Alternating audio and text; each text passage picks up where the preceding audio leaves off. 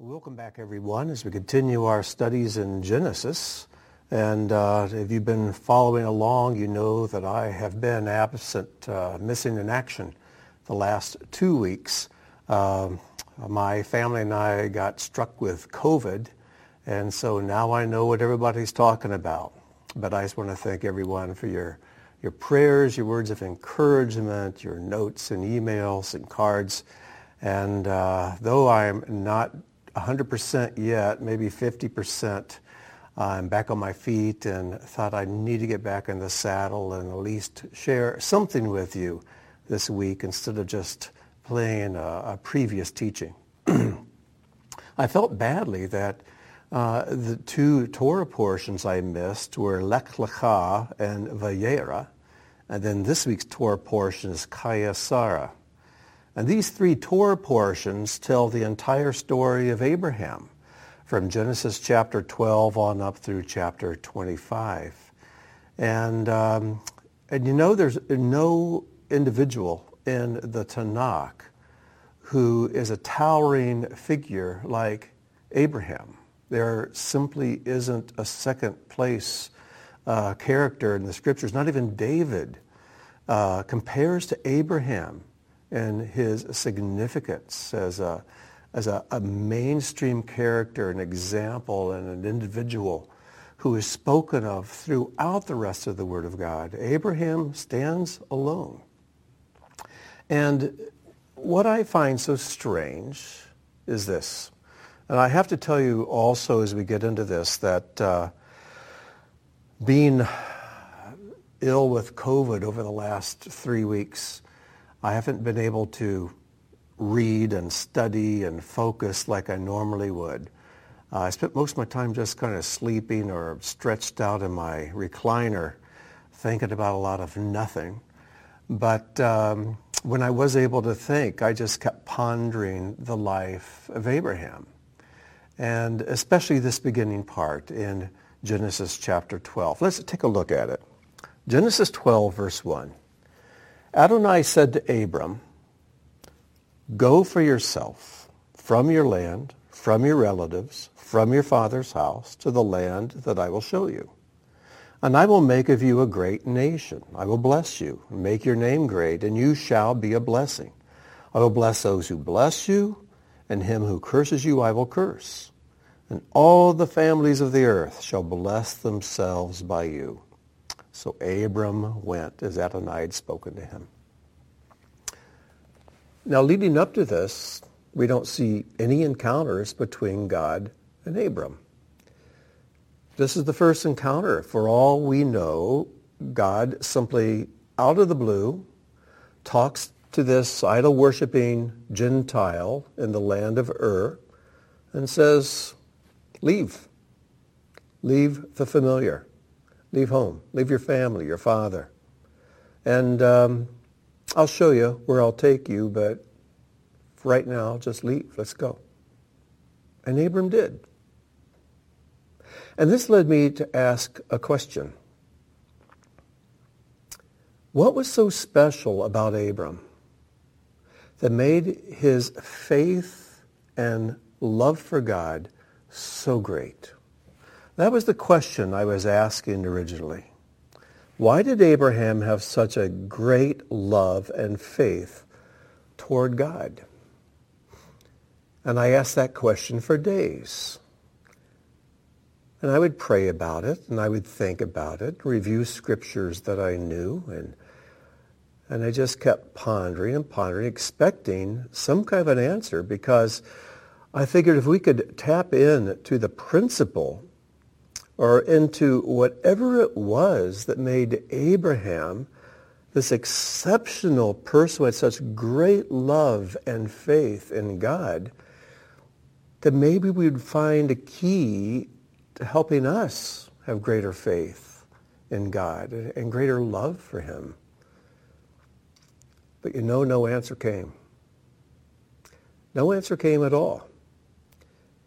And I kept getting this nudge in my spirit that I was asking the wrong question altogether. And that maybe it wasn't that there was anything special about Abraham at all. And my question evolved into this. Why doesn't all mankind have such love and faith toward God? In fact, I'm not real crazy about that question either. In fact, I think we should probably just throw the question out and say this. Do you love God? Do you have faith in him? Just a little bit? Then Abraham's story is your story. Have you stumbled along the way in your walk with God? Abraham did too. And his story is your story. Have you been beat up by the world, disappointed by it? Disappointed by family? Even by a spouse? By your kids? So is Abraham. His story is your story. Was God faithful even when Abraham had failings in his faith?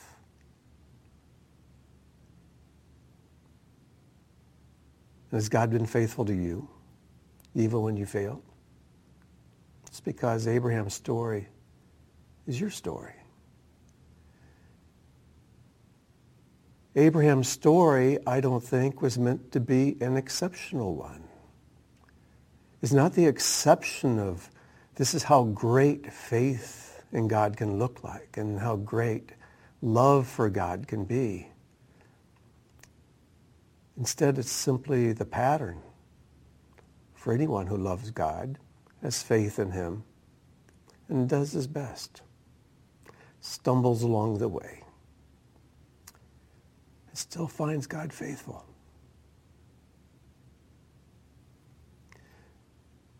God just out of the blue tells Abraham, Lech lecha, there it is. The two words look identical. Lamed Kaf, Lamakaf, but they're two different words. Lech comes from the verb halak, which means to walk, and he's, it's a, in the form of an imperative. Go. Lech. And what do you go for? Lecha. This means toward yourself or for yourself. Go for yourself. Go toward yourself. And he says, go for yourself to a land that I will show you. Leave everything familiar. And out of the blue, God just says, Lech lecha.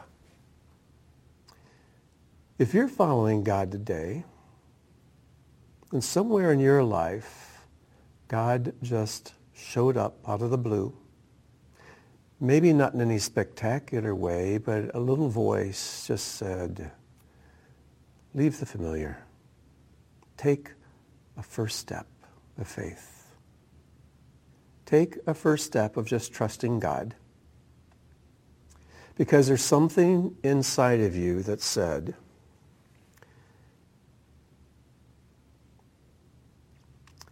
if God isn't real, and if his word isn't true, then life is a farce.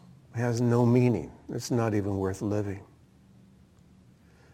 But if God is real, if his word is true, then this is the only adventure in life that really matters. That resonates with you, it resonated with Abraham. And Abraham's story is your story. Now, maybe you didn't have to physically leave home or move out of state, cut off communication with your family. But to some degree, you had to move out of the familiar into maybe some theological territory that your family looked at with some suspicion. Maybe it meant moving away from investing your time the way you had been and investing it more in spiritual things and putting less emphasis on the things that your family and your friends and your culture says are the important things, and then to invest more of your time and energies and things that your culture and your family say don't matter as much. But in some way, you sense God's call. Lech lecha. Go for yourself. You didn't know where you were going, but you knew that if you didn't take that first step, you would regret it the rest of your life. And you may still not have arrived at the place where God wants you to be.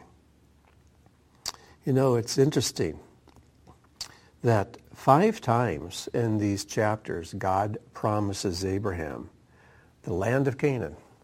He says, I'll give the entire land to you forever. Five times he promises that. Yet Abraham never saw that fulfilled.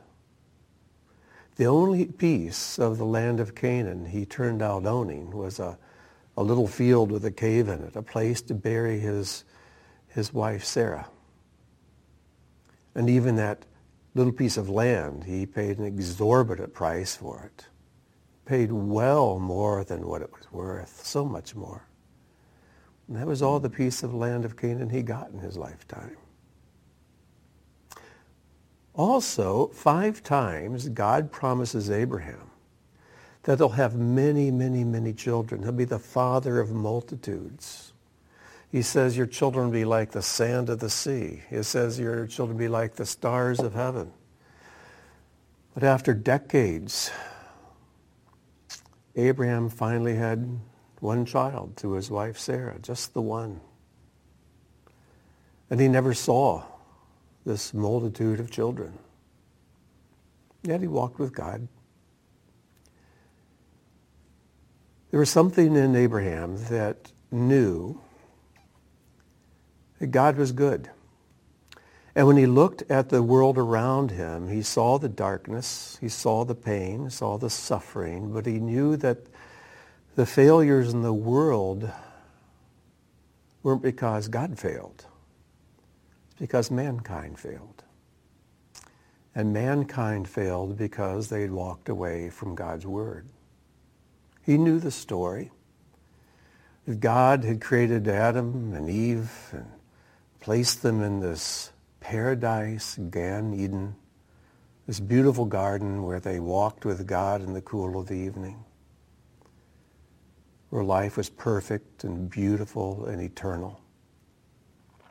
And God had given them a commandment. He said, you can eat of anything in this garden, but that one tree over there, the tree of the knowledge of good and evil, that one you don't eat from. Because the day you eat of that, dying you shall die. The death process will begin in you. And for whatever reasons,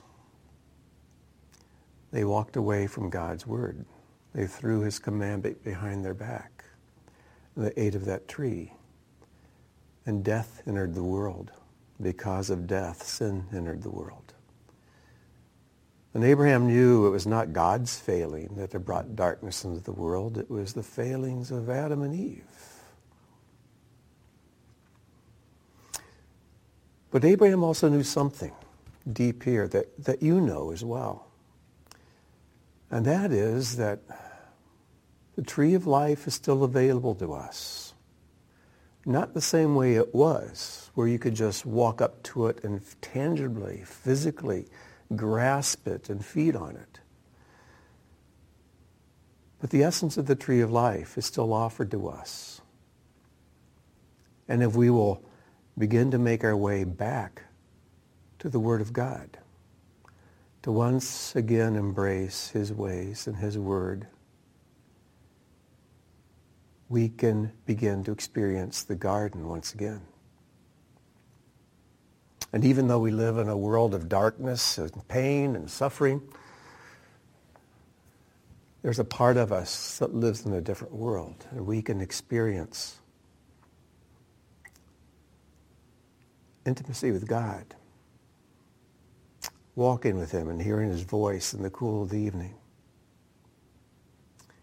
experiencing the delights of the good things he has for us. And though we still wait for his promises to be fulfilled in this dark world, we realize even the darkness itself is a phantom.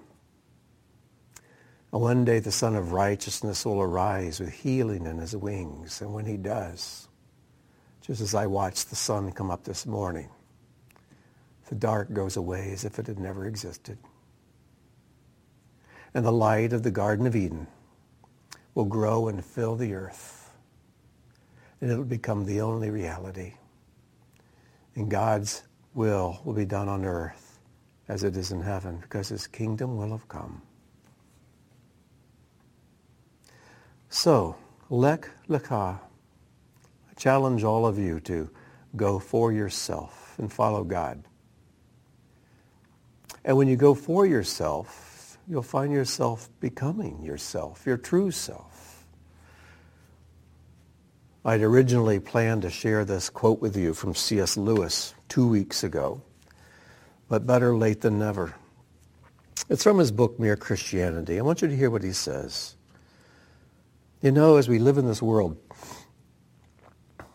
we see people acting foolishly and bizarrely, they scar their bodies and mark their bodies and they, they, they dye their skin and their hair and do all kinds of bizarre things to themselves, trying to become an individual, trying to become themselves, trying to find themselves and express themselves.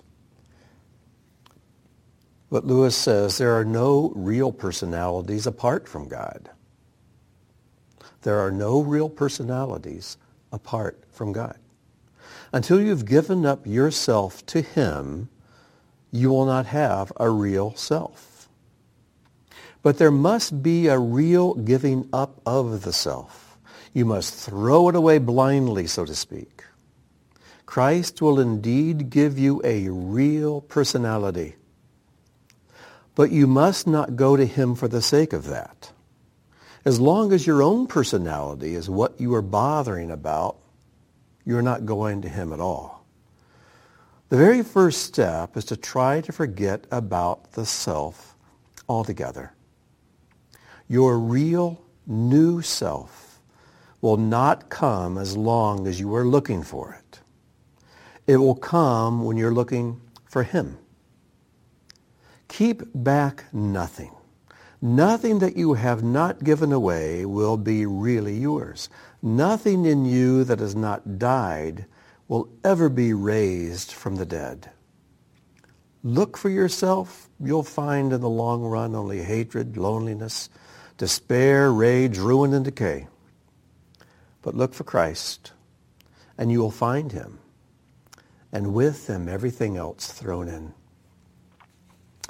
This is an ancient truth found in those two words, lech lecha. Go for yourself, God says to Abram. And when you do, you'll go to yourself. You find the real personality that God has for you. Only in abandoning yourself to God do you find him. And you find the real you right there with him. Because you can't be yourself apart from the Creator who's made you.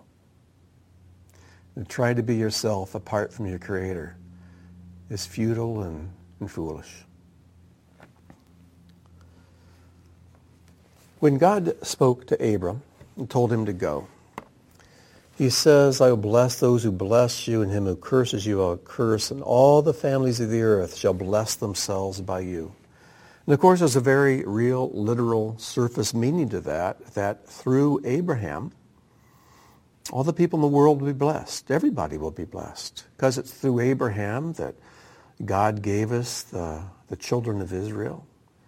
He gave us his Torah, his word, his prophets, his covenants, most of all his Messiah. And through his Messiah, there's a, a messianic kingdom coming that will rule over the entire world. Every individual in history and in mankind is going to be blessed because of this individual. But there's something more going on than just that. Paul refers to it. In Romans 4, 16 to 17, and there's no really good way to take these verses that I want to get to and just pull them out of the chapter. You really need to read the entire chapter and and read chapter 4 in the context, the entire book of Romans, but we don't have that luxury this morning. So we'll just jump into verse 16. He's talking about Abram, And he says, for this reason it is by faith that it might be in accordance with grace. And he's, he's speaking of that passage there in, in uh, chapter 15, I believe it is, where it says that Abraham believed God, just believed. God counted it to him as righteousness. He just graciously said, that's righteous. You're a righteous man. Simply because you believed what I said. The God who cannot lie, you believe what I said. You're a righteous man, Abram. For this reason is by faith that it might be in accordance with grace, in order that the promise may be certain to all the descendants, all the descendants of Abraham. Now, who are these descendants? Not only to those who are of the Torah, this would be the Jewish people, the people who were there at Mount Sinai, and even the Gentiles who were there at Mount Sinai and the children of Abraham, Isaac, and Jacob, but also to those who are of the faith of Abraham. You believe God. He says that's a righteous thing. And he says, Abraham, who is the father of us all. Again, it goes back to the fact that if you love God, even a little bit, and if you have faith in God, even a small faith, that Abraham's story is your story. You're a child of Abraham. You're walking in the steps of Abraham. His story is yours. This story is your story. Who's the father of us all? As it is written, the father of many nations have I made you. To be the father of someone means that that someone is like you. To be the son of someone is to be like someone. And if you have faith in God, if you love him, if you're stepping out of the familiar, even a baby step, to begin to discover your source, to turn your back on the world a little bit and begin to move back to the Garden of Eden, to return to God's command and to his word, then this is your story. This is your story. It tells us also there in chapter 13, I'm sorry, chapter 12. So Abram went as Adonai had spoken to him, and Lot went with him. Abram was 75 years old when he, had, when he left Haran. Abram took his wife Sarai and Lot, his brother's son, and all their wealth that they had amassed, and the souls they made in Haran. What an odd phrase. And it's the only phrase that give us, gives us a little bit of a glimpse into some relationship that Abram had with God before God said to him, Lech lecha, go.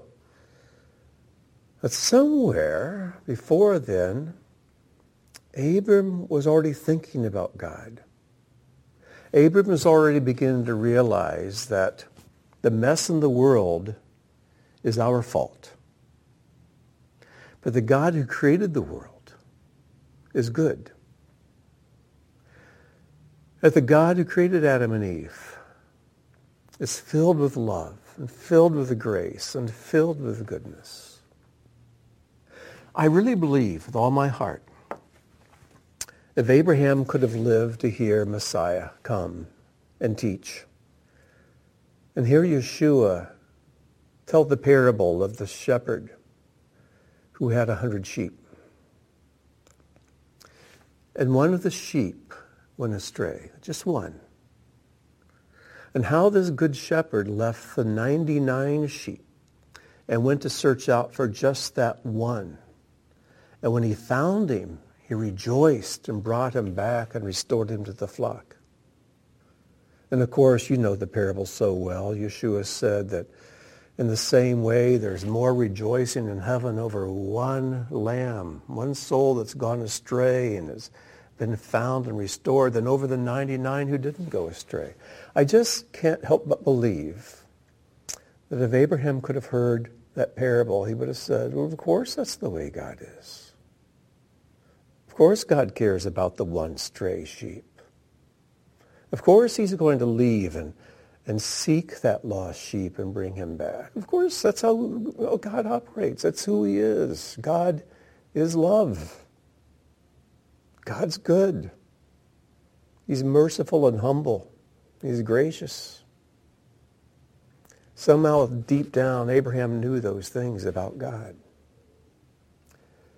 This is the same reason why when that little voice says, leave the familiar, step away from it, begin to begin the adventure searching for me. You know deep down he's so good. You know deep down that in spite of the billions of people in the world, he's so aware of you, you by yourself, and he loves you. He cares about you. And your story matters to him as if it was the only story in the world. You know that's true. Abraham knew that was true. And before God called him in verse 1, somehow Abraham was so certain of God's goodness and God's love that he was sharing it with other people there in the land of Haran. And so when he he left to follow God. These souls that he made in Haran, Haran went with him. So even though before Abram had even heard from God, spoken with God, entered into covenant with God, had a, a history of walking with God, there was an awareness of him that he was already sharing with the people of his day. Whenever I read that verse, I always think of Proverbs 11:30. The fruit of the righteous is a tree of life. Now think about that.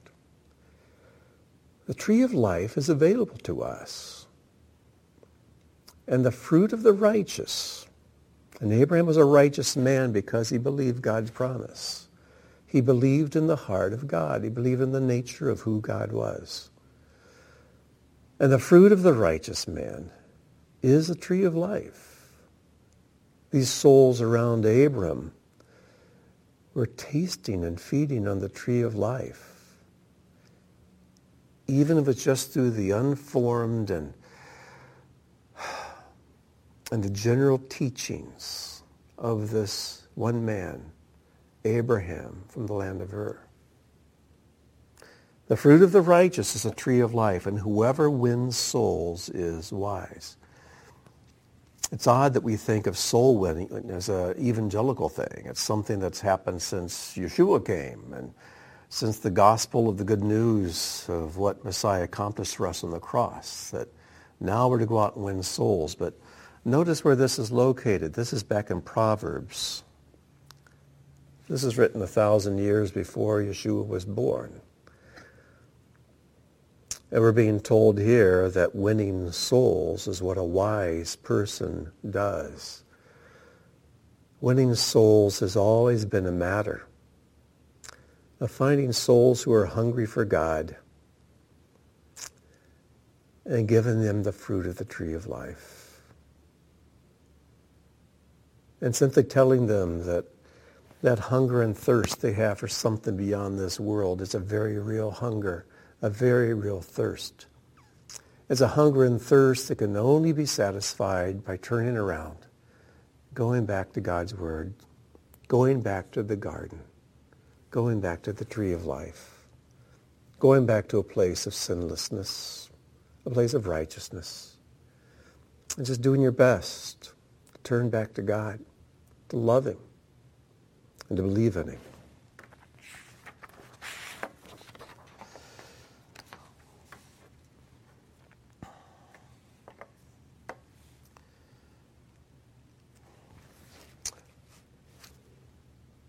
We always think Abraham is being so bold when he argued with God.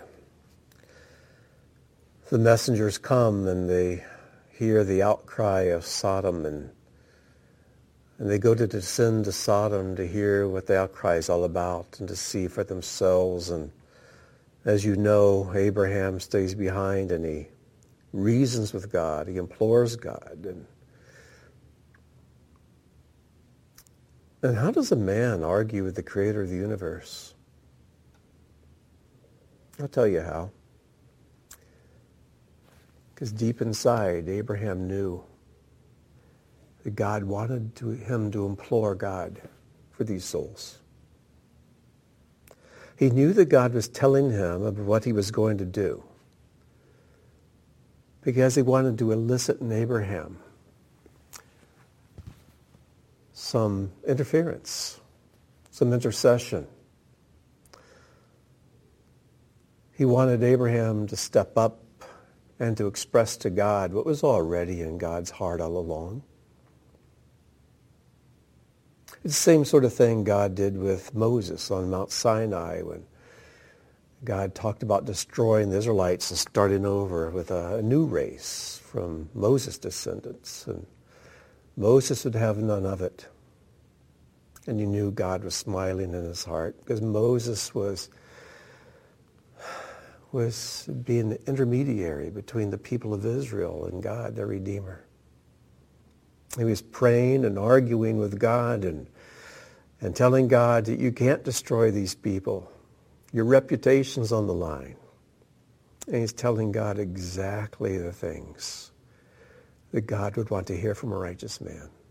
He's telling God exactly the things that are already in God's heart all along.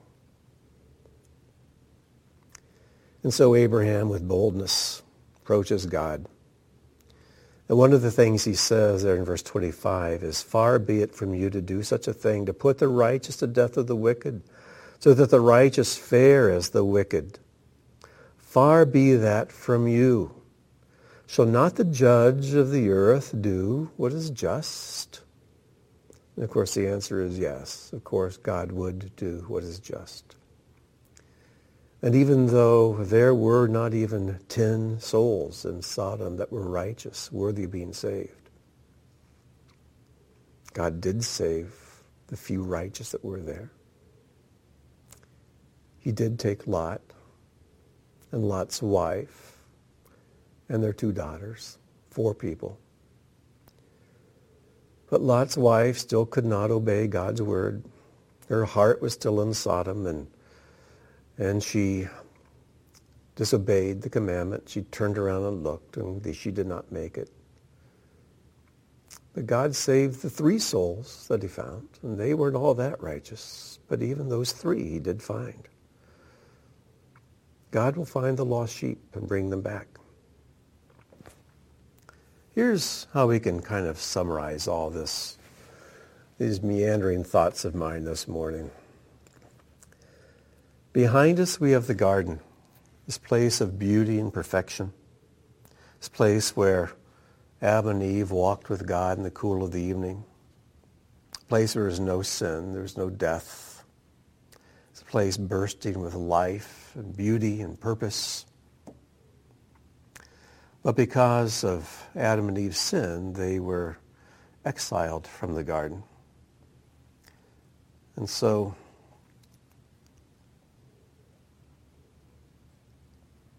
we find find ourselves here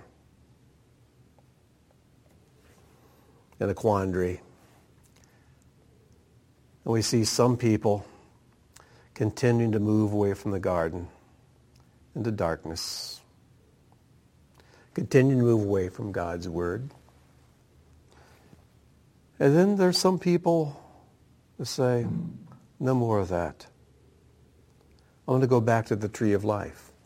I want to return to God's commandments, to God's word, to doing things his way. And though we find ourselves in this hot mess of this world, this place of darkness, this place of pain, suffering, death, poverty, unfairness, when we see the wicked oftentimes in positions of power, and we see the good suffering in ways that are so unfair. And this is the world. This is the way it is right now. But even in the midst of that world, the same world that Abraham found himself in, we can also be a part of this world. Not physically, like this world over here. But in our inner world, in our spiritual essence, in our soul, our spirit, and our minds, we can find ourselves in a place of peace with God, a place where we're loving God and loving our neighbor, in a place where we're walking in righteousness. We're getting stronger. We're getting better. Because someday this world passes away. The Sun of Righteousness rises with healing in his wings, and when he does, all this goes away.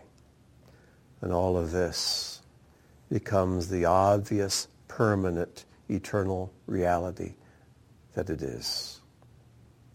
Just because this world is apparent to our eyes, it's not real. But this world is. So the question is, how do we respond to the pain in this world? Abraham experienced pain, experienced suffering here. So do you, so do I. But how do we respond to it? There's only one of two ways. One is we respond to it with humility. And we realize that when tragedy strikes or COVID hits you and knocks your feet out from under you for weeks, or when uh, financial difficulties come, or death, or whatever it might be, you respond to it with humility, realizing that even in this, God is good. God loves you. God's faithful. God cannot lie. And though you may not see his promises all fulfilled in the short span of your life, his promises stand. His promises to you and to your family stand. And so in humility, you go ahead and embrace the pain. You allow it to refine you, allow it to test you, allow it to make you stronger, more faithful, and a brighter light in this world. That's one way to respond. But the other way you can respond to the pain of this world is with anger. With anger. And when you do that, you want to continue to strike out against this world. And in doing so, you strike out against the God who allowed you to experience pain. And because you're angry, you become self-protective. You begin to pull in the walls around you. You pull your head in like a turtle in its shell.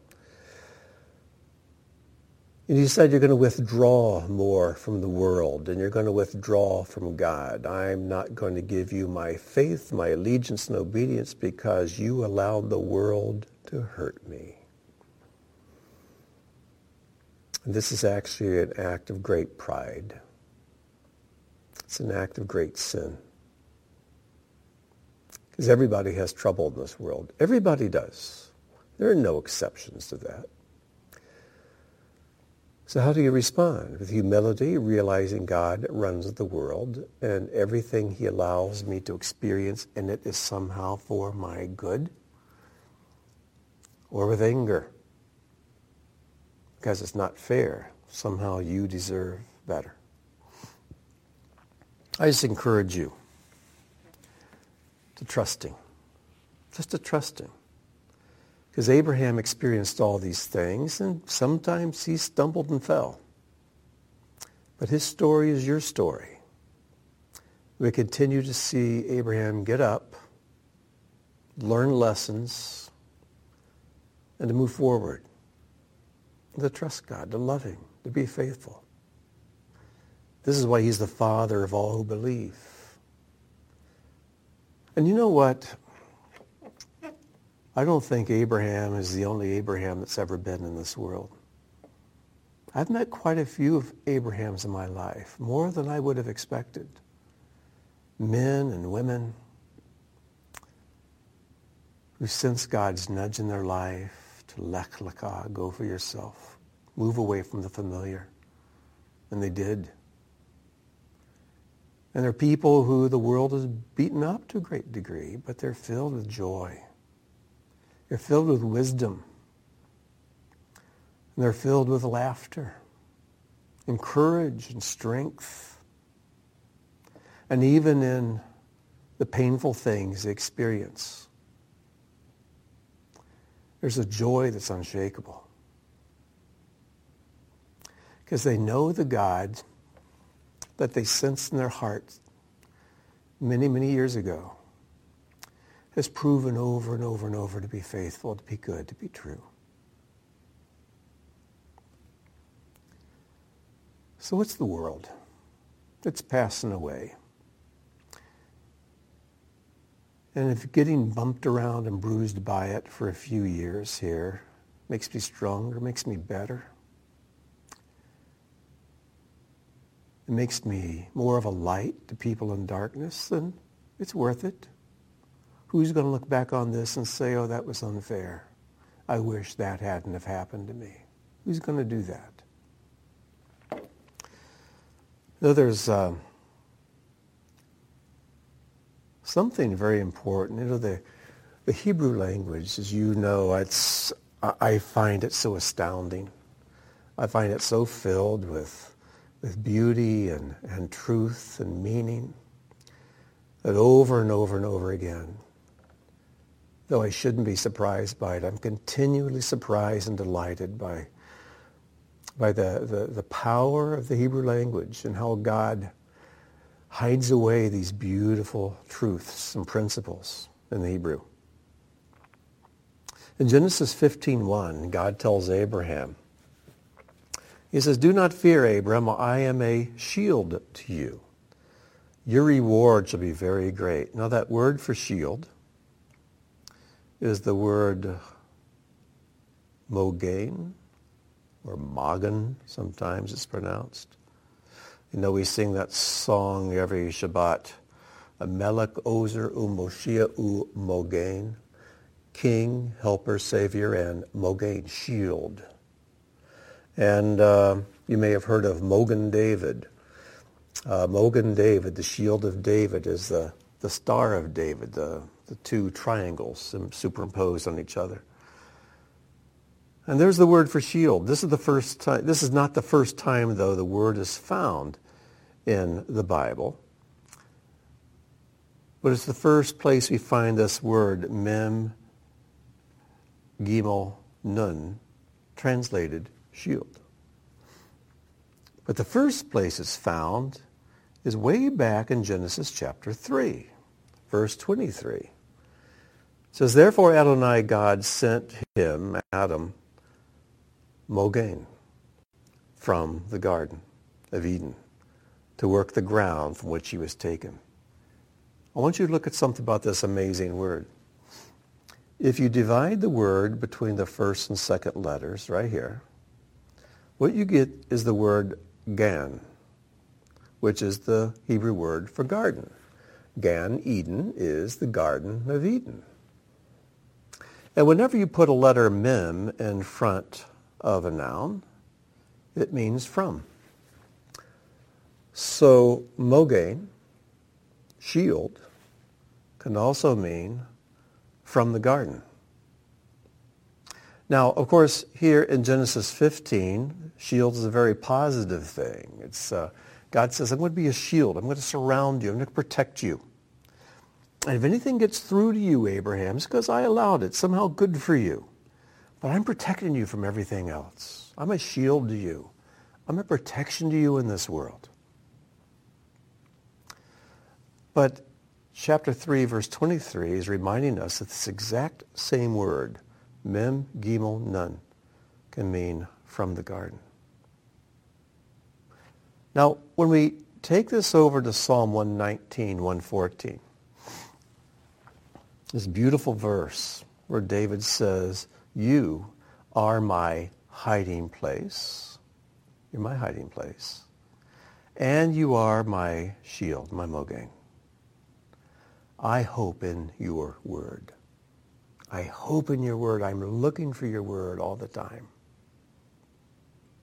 Now what's interesting is that if you look at a printed Bible and look at the word shield in Psalm 119, 114, there's a dagesh, a dot, in the middle of the, the nun.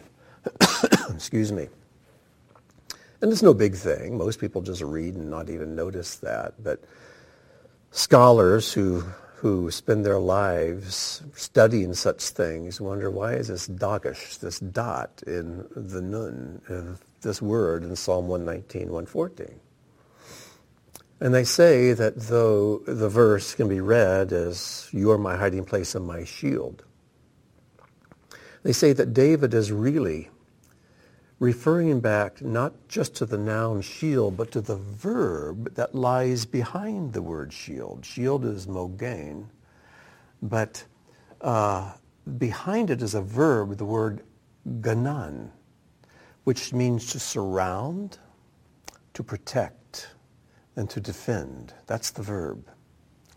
And it's from that verb that we get the noun shield, which surrounds, protects, and defends.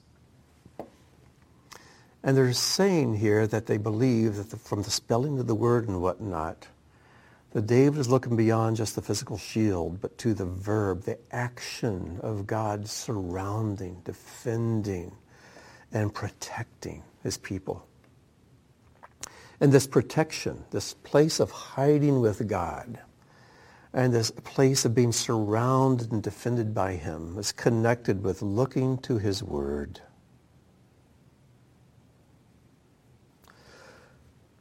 Because you see, Gan Eden is a place that was different from the rest of the world. It was surrounded. It was protected. It was to be defended. It's a place where God's word ruled. And it's a place where man and God to have sweet and intimate fellowship together.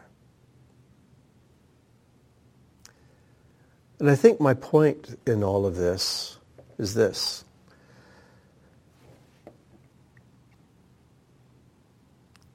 If we will return to the garden, return to God's word, and seek him,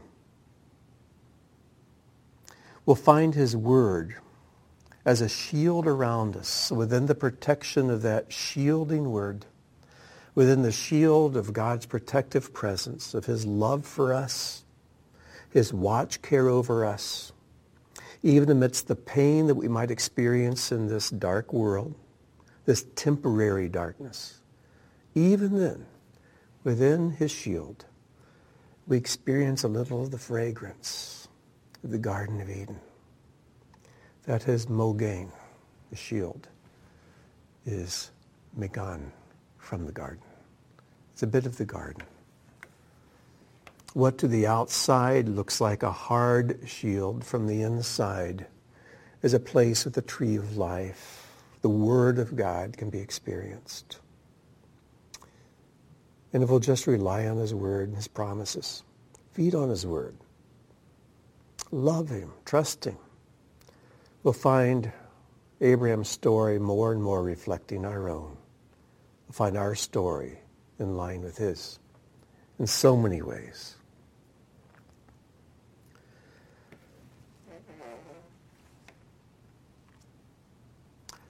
God told Abraham way in the beginning of their walk together, Lech Lecha. But he tells Abraham Lech Lecha a second time. It's way over in Genesis 22.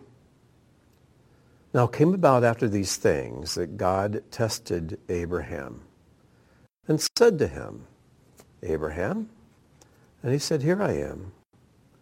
And he said, Now take your son, your only begotten son, whom you love, Isaac, and lech lecha, lech lecha, go for yourself to the land of Moriah, and offer him there as an offering on one of the mountains of which I will tell you. The first time God said lech lecha to Abraham, apparently it wasn't a test. We're not told that it was. It's just God saying, go for yourself. This is good something you want to do. Go. But this time it was a test. What was God testing Abraham for? Why this late and this far into the journey that Abraham and God have had together? Does God say, I want you to take the son that I promised you, that you've been looking forward for, for all these decades, and now he's here. In fact, we can look at the scriptures and see that this point, Isaac would have been about 37 years old. A strong, powerful man in the, the prime of life. Abraham would have been 137 years old in his declining years, an old man. He tells Abraham, Lech lecha. Why does he have to do this again? What's the purpose of this Lech lecha that's different from the first one? The first Lech lecha was simply telling Abraham, follow what you know I've already put in your spirit, in your heart, that I'm good. You love me. Be faithful to me. Follow me. It's all going to be good. This world has nothing to offer you. Come follow me. Let's walk hand in hand back to the garden, back to the Word of God, back to the place where we have real friendship together. So why this? Well, I look at my own story. God never told me to take one of my kids and, and offer him up on a mountain. But there has been a test of God. I think one of the hardest things for me is not to trust God that he'll come through. Not trusting God that he loves me and that he will never fail. I think that part's pretty easy, especially now. My problem has always been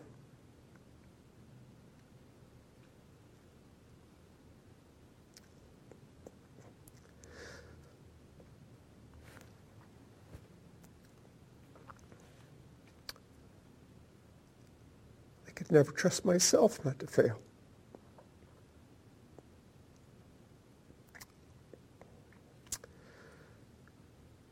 I could never trust God that others wouldn't fail. And that somehow God's plan for my life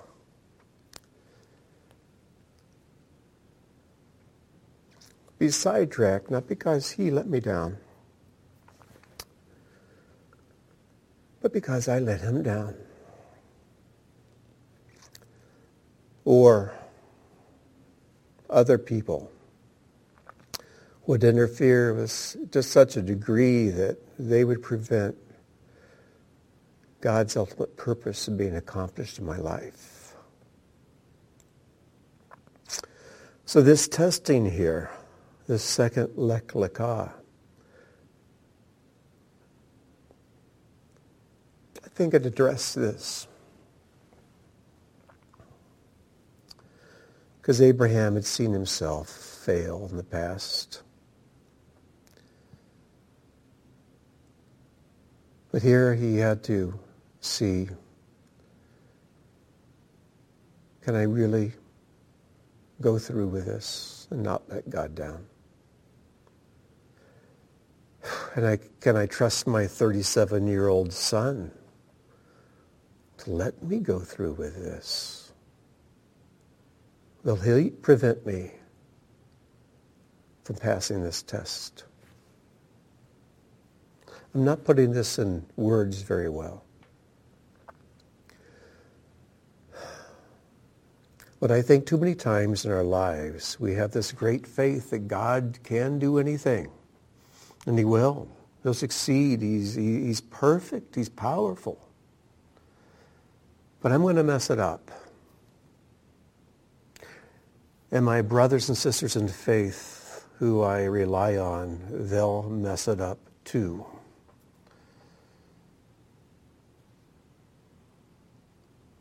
And God has to take us through some kind of an experience where he tests us to the point where we realize, even if I do mess it up, even if those who I rely on mess it up, God still brings it about. God still succeeds. And you know how the story ends. The last moment, God stops Abraham and says, Abraham, don't raise your hand against your son. He says, now I know. Now I know that you really trust me. Because you can trust me to work through all the failings of yourself and through others. And even through death itself, you trust me.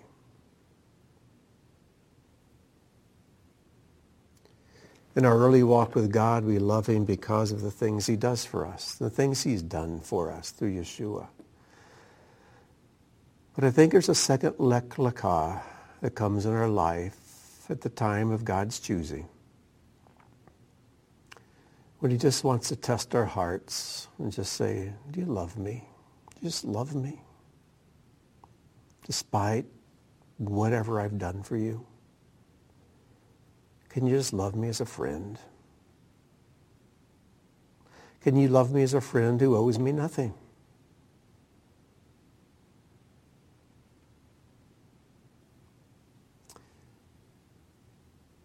Can you just give yourself to me as I've given myself to you? Can you just love me? I believe God has one weakness. I know that sounds blasphemous, but I think he has one weakness, and it's this. He just wants people to love him.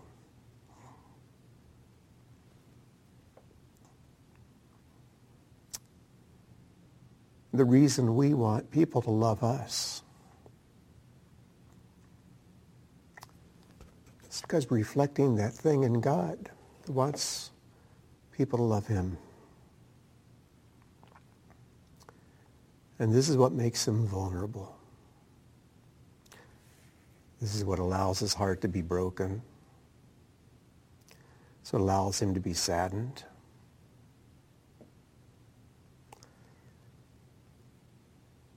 But he'll love us whether we love him back or not. But if you want your story to align with Abraham's story, so when God takes you through this second lech lecha, when you see no good outcome, when you see only death, death is the only outcome, the only possible outcome, and you just love God anyway, and you face up to it, you go through, you rise to the challenge. You won't regret it. I know you won't regret it.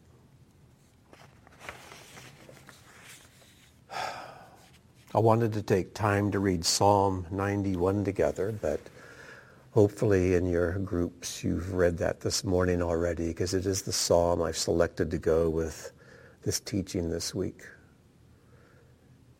And it's a powerful psalm about how God is a shield and a fortress around us if We'll simply tell him, Father, you are my fortress. You are my shield.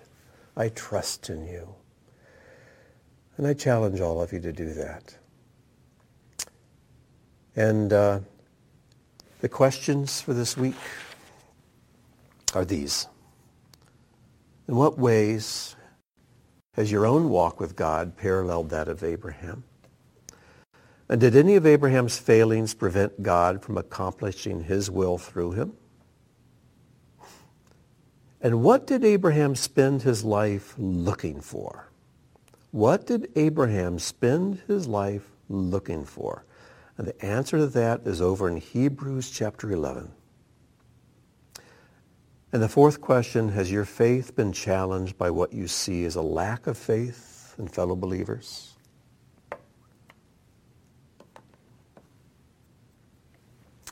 And so hope you will have some meaningful discussion around those questions. And um, I know this teaching's been quite different from others and kind of rambling and but uh, anyways, now you know where my head's been the last few weeks as I if I as I've been suffering with COVID. But uh, hopefully I'll have my energy back next week and we can dive in in a more more specific and, and, and pointed way. So let's close in prayer. Our Father and King, we thank you so much that you are our Father. You are our King. Lord, I pray that we have a healthy and proper fear for you. But Lord, I pray that our love for you would grow and grow and grow all the more. And our faithfulness. And that, Lord, we would pass the tests that you will put in our ways. And that even when we fail them, Lord, we realize you still succeed. And your plan through us and with us isn't derailed. But even our failures become part of your blueprint for our lives. Lord, help us to see ourselves in the life of Abraham and to see Abraham's life is filled with lessons for all the things we experience here. And Lord, as we walk in a dark world, may we be walking back to the tree of life in the Garden of Eden and surrounded by your shield, hope in your word, and experience within the surrounding protection of your Magen we would smell the fragrance that comes from Megan, from the garden. We ask this in Yeshua's name. Amen.